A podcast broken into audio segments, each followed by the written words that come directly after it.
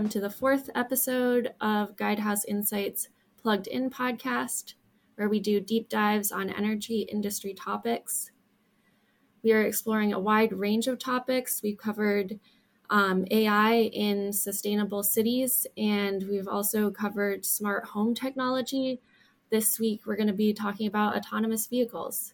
Before we get into it, I'm Edie Wilson. I'm a research analyst with the Insights Transportation team.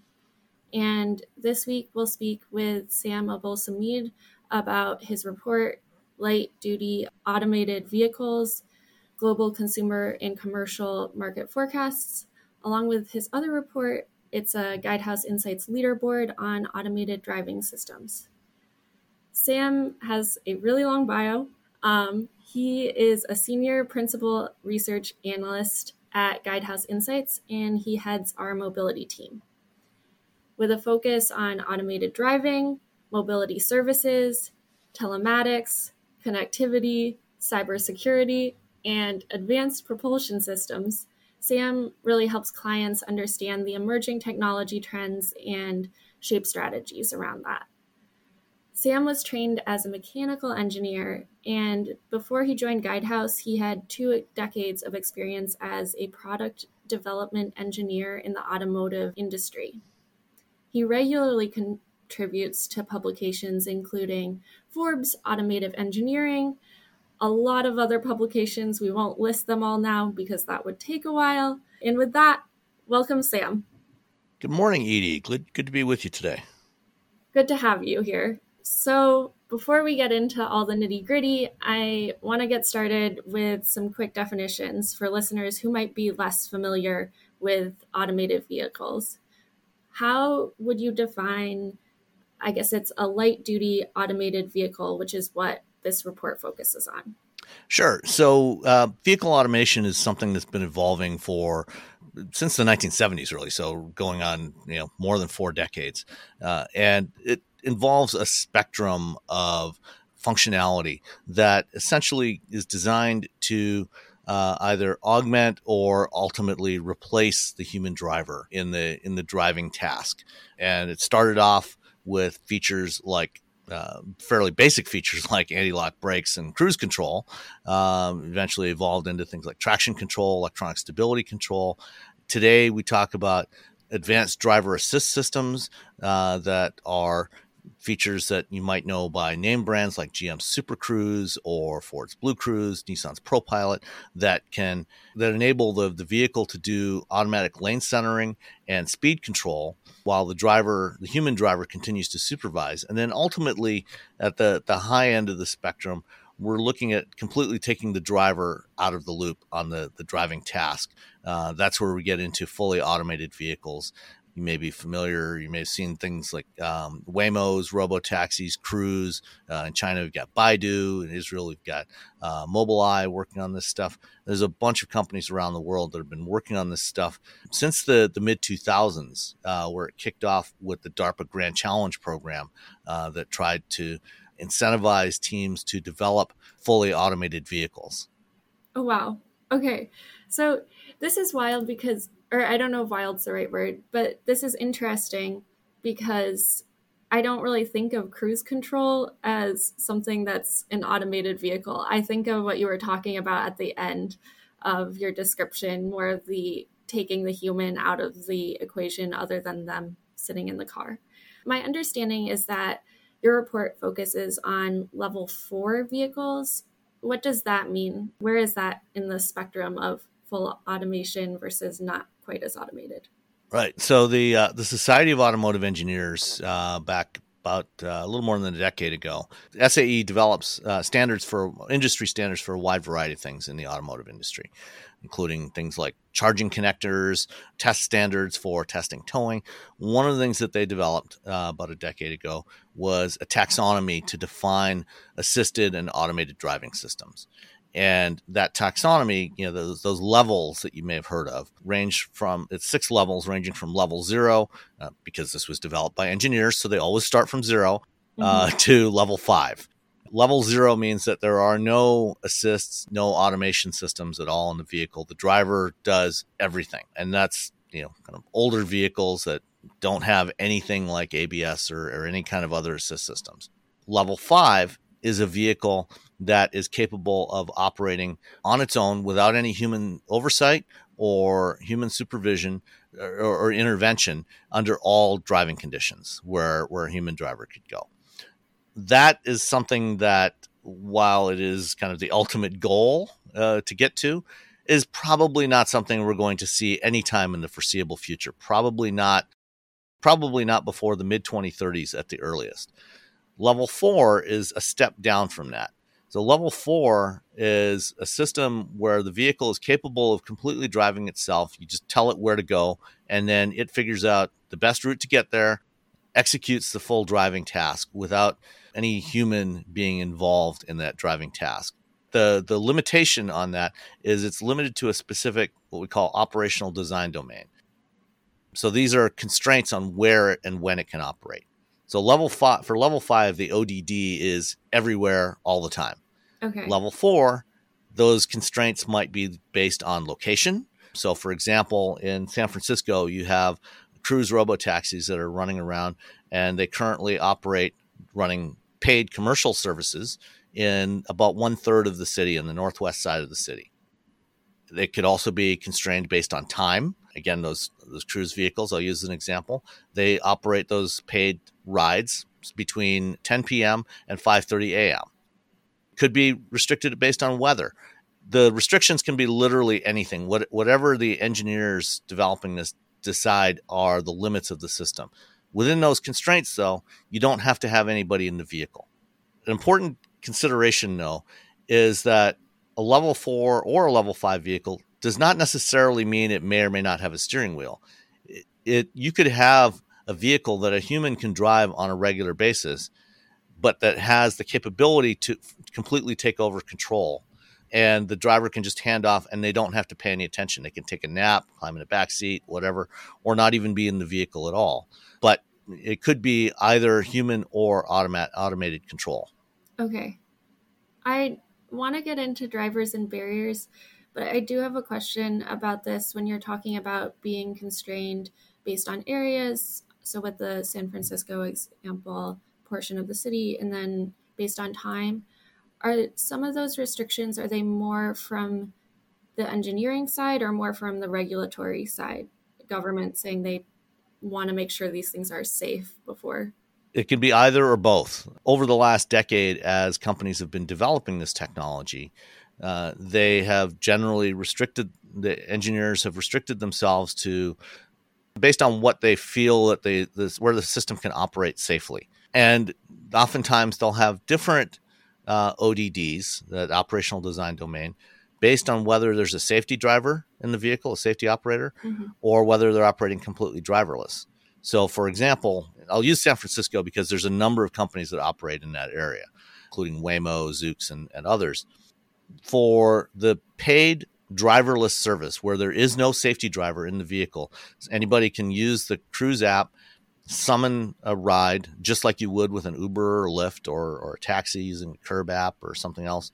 They can summon a ride, comes to pick them up. They get in, there's nobody in the car. And they just get in. The car takes them to their destination. They get out, and then the car goes off and picks up somebody else. But Cruise also has vehicles that are operating in other parts of the city and and this is for testing purposes. So um, they have vehicles that operate in all of San Francisco. Some of them without safety drivers, some of them with safety drivers. You know, and that may be based on they're testing some new experimental software that they haven't validated yet, or they're trying out some new sensors, or any number of things that could be reason why they want to have somebody in there ready to take back control if need be. Okay now I want to get into the drivers and barriers. So, what's driving the development of these automated vehicles? So there's there's a number of factors um, that led to this. You know, the the original DARPA program was the military funded that uh, with the intent of trying to be able to develop vehicles that could deliver supplies or go into areas where it might be very risky uh, to send troops in there. And so they wanted to have automated vehicles that could help support that. So they, they put fewer people at risk. over time, you know, once the DARPA program ended and companies like Google and automakers like General Motors and, and others stepped in and started to say, okay, let's let's take this and com- try and commercialize this technology. Now you're looking at factors. First of all, there's safety. Human error is a factor in most crashes. You know, you often hear it's a cause of 94% of crashes. That's not entirely accurate. It's one of it's typically one of many factors that lead to crashes. One of the things that causes crashes is people driving when they're drowsy or they're distracted or they're impaired. All of these things can can lead to crashes in addition to mechanical problems and so on. And we have over 40,000 fatalities a year on American roads and over 1.2 million globally. So safety is a huge factor, just as it was for the military. You know, but here it's it's about you know trying to reduce the number of crashes.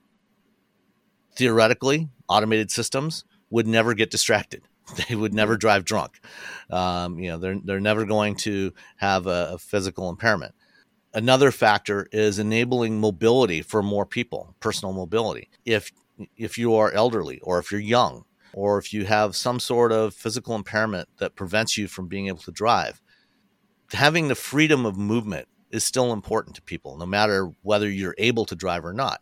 And so, with automated vehicles, you have the potential to enable mobility for more people, to let them have some freedom uh, to go out and, and do things and, and live their life. Congestion is another one. You know, the way drivers behave in congested areas is a, is a challenge environmental. You can program an automated driving system to drive more efficiently and more consistently than a human driver might. Uh, so you can reduce energy consumption. Parking is a big one. Yeah. In the United States, there are seven and a half parking spaces for every car. And we have 290 million vehicles registered in the United States.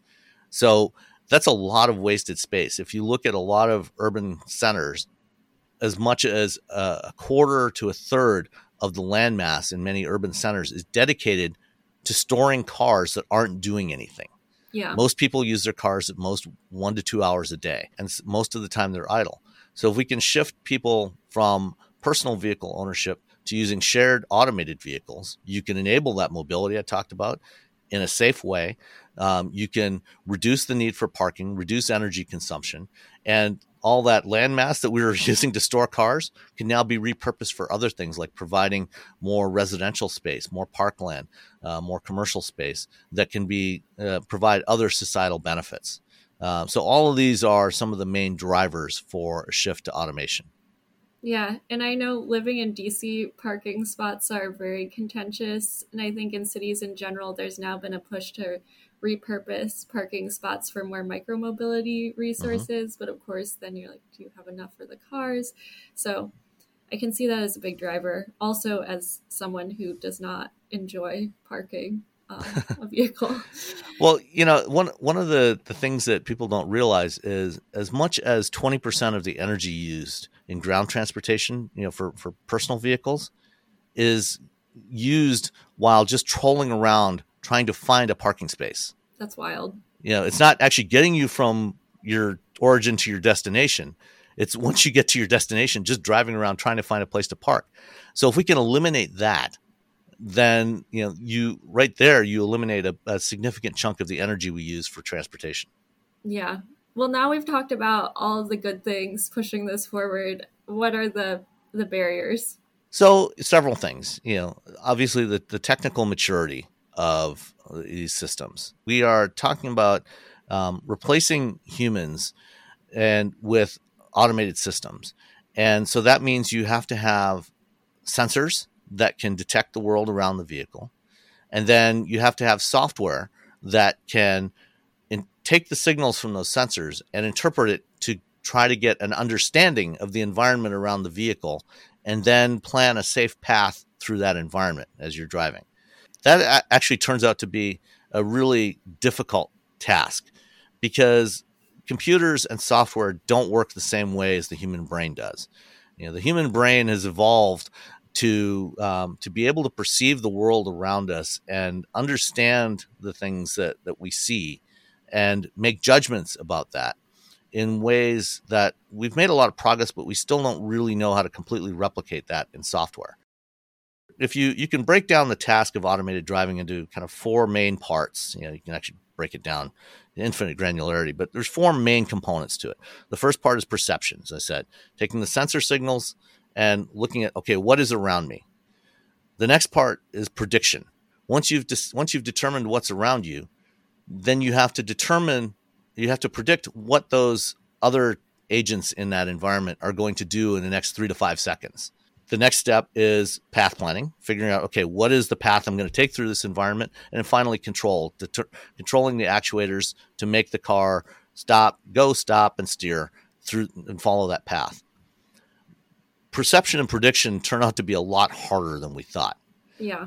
Because, you know, even with the progress we've made on image classification, you know, machine learning, the computers still frequently make mistakes and misclassify the objects around us they don't have the same kind of capability to understand the environment that we inherently do from the time we are infants you know uh, to un- to perceive the world around us. Software still has trouble with that. And the computing power required to do that reliably is enormously difficult or is, enormously energy intensive and costly. So it's it's taking a lot longer to develop this and, and mature this technology. The other part of this is ensuring the system is actually safer than human drivers because there's yeah. not much point in doing this unless we can actually make it at least as safe and preferably orders of magnitude safer than human drivers. That actually turns out to be really hard to do because as I mentioned before, you know, there's a statistic people often cite 94% of crashes are caused by human error. That's only partly true. In the United States, for example, we drive over 3 trillion miles a year. A lot. So this is a task that we do a lot. And on average, we have about six and a half million crashes. We have we crash about once every uh, half a million miles on average for the average driver. And if you're driving 15,000 miles a year, that works out to about once every 30 years for the average driver. Now, some people crash more than that, some people crash less than that, but on average, about once every 30 years. So, given the complexity of driving, the fact that we on average only crash once every 30 years is pretty remarkable. Now, we do this a lot. So in, in aggregate, we have a lot of crashes. But the frequency of those crashes, is, given how much we do this, is actually really small. And that makes it really hard to develop an automated system that can be even that good. And so proving that these systems are as safe, preferably safer than human drivers, is is proving to be very very difficult. Uh, and that's why you know we have these restricted ODDs right now you know trying to focus on areas where we think we can make it better than humans and improve on safety and, and address these other drivers that we were talked about earlier and then eventually expand that ODD to hopefully get to everywhere. But it's going to take time to get there. Yeah of course You've mentioned some of the major players just in the other questions. I know Waymo came up. Who are, I guess, like players that you're watching over the next decade who you think are going to be really significant in the AV space? So, uh, if you if you go back about five or six years, there were many dozens of companies in this uh, sector trying to develop automated driving systems. You know, as much as many as a hundred or more. And we always expected that there would be a consolidation. And that has started to happen over the last couple of years uh, as it has taken longer to get to mature, technical maturity. And we've been tracking you know, the leading companies in this space. And most of the leading companies are still roughly the same ones we've been tracking for the better part of the last uh, eight or nine years. We publish our annual automated driving leaderboard report. Um, this year, the top four companies, the companies we ranked as leaders in the segment, are Mobileye, uh, number one, mm-hmm. Waymo, Baidu, and Cruise. Uh, Mobileye is um, majority owned by Intel, and uh, they're based in Israel, and they've been a leader in the ADAS space, the, auto- the driving assistance space, um, since the, the mid 2000s uh, when they debuted their, their camera based driver assist systems. And then Waymo is uh, a subsidiary of Alphabet, the parent company of, of Google. It's it was it started off as the Google self driving car project.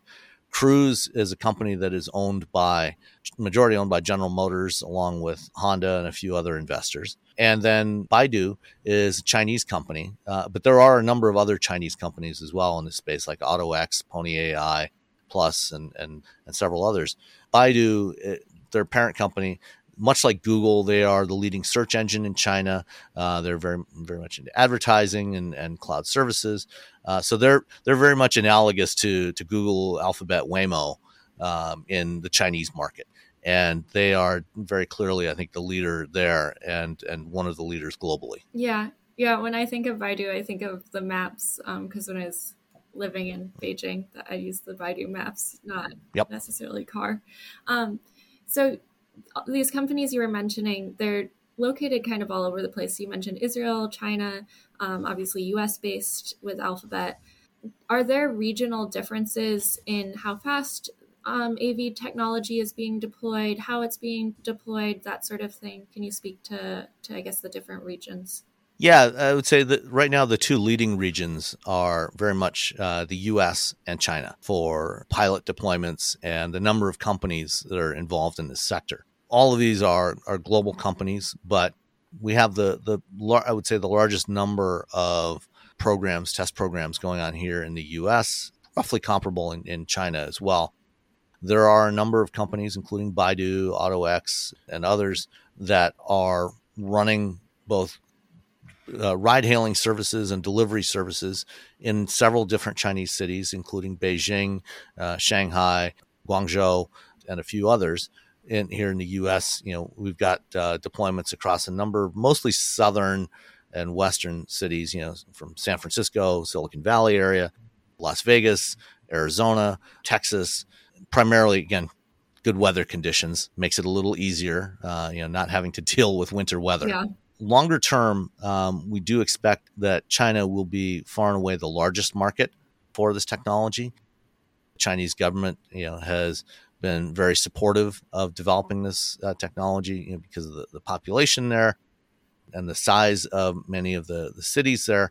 Traffic congestion is a real issue and being able to reduce the number of vehicles and get people moved into into shared mobility services and preferably automated provides a lot of benefits to the Chinese market. So they're they've been very supportive of it, and we do expect the Chinese market to be the, the largest market, followed by North America and Europe. Okay. I guess for one last question, are there any really major trends that you'd want to highlight over the next 10 years and anything you'd like to add that we didn't speak about yet? Yeah, so you know the, the biggest trend is we're going to continue to see. I mean, today, if you look globally, uh, the number of AVs, you know, numbers in the the low thousands, you know, maybe two to three thousand globally, you know, between China, North America, Europe, you know, across all these different companies, uh, and a handful of different pilot uh, commercial uh, deployments so far over the next five years or so, five, six years, we will continue to see that gradually increasing. Uh, you know, even this year, uh, since since last September, Cruise, for example, uh, was operating. They launched a commercial paid service in San Francisco in June of last year. In September, they announced that they were going to expand into Phoenix and Austin, uh, which they did by the end of the year. They again now recently announced expansions into Dallas and Houston. Waymo is expanding into more cities. Motional is going to be is planning to launch driverless services in several cities uh, starting this year. Uh, we're going to see more in China, so we'll see that gradually expanding. And then in the latter part of the decade, we expect to see it start to accelerate more mm-hmm. as the technology continues to mature, as they figure out the business models, and they're able to start scaling this up. Uh, then we'll we'll see the, the number of deployments increase and we'll also start to see some of these technologies um, migrating from these shared mobility services into personal use vehicles as well. So things like uh, level four highway driving, where you can be on a long road trip, you engage your level four system, and then you can sit back and relax. You don't have to watch the road like you do with Super Cruise or Blue Cruise today. You can take a nap, read a book, watch a video, whatever that might be. So that, and then deliveries as well, and and goods movement. Uh, we didn't talk about automated trucking. Automated trucking, we expect to also be one of the major uh, applications for automated driving systems, especially on long haul routes. particularly here in North America and China. A lot of long haul routes uh, where you've got a lot of long straight highways. It's hard to recruit truck drivers. Of people don't want to drive tr- long haul trucks, and so we expect that to be a major uh, major area of deployment for this technology. Yeah, and of course, there's so many other aspects of this market we could talk about, but the reports go into that detail. So if you're interested in it, download the reports. Thanks so much, Sam, for joining the podcast. If you're listening, like I said, be sure to check out the AV reports we have on guidehouseinsights.com. And to keep up to date with this podcast, of course, feel free to subscribe on Apple Podcasts or Spotify. And we look forward to you joining us again next month. We have more experts to talk about all the energy topics. Um, and thanks again to Guidehouse Insights for providing the platform. And with that, we're done.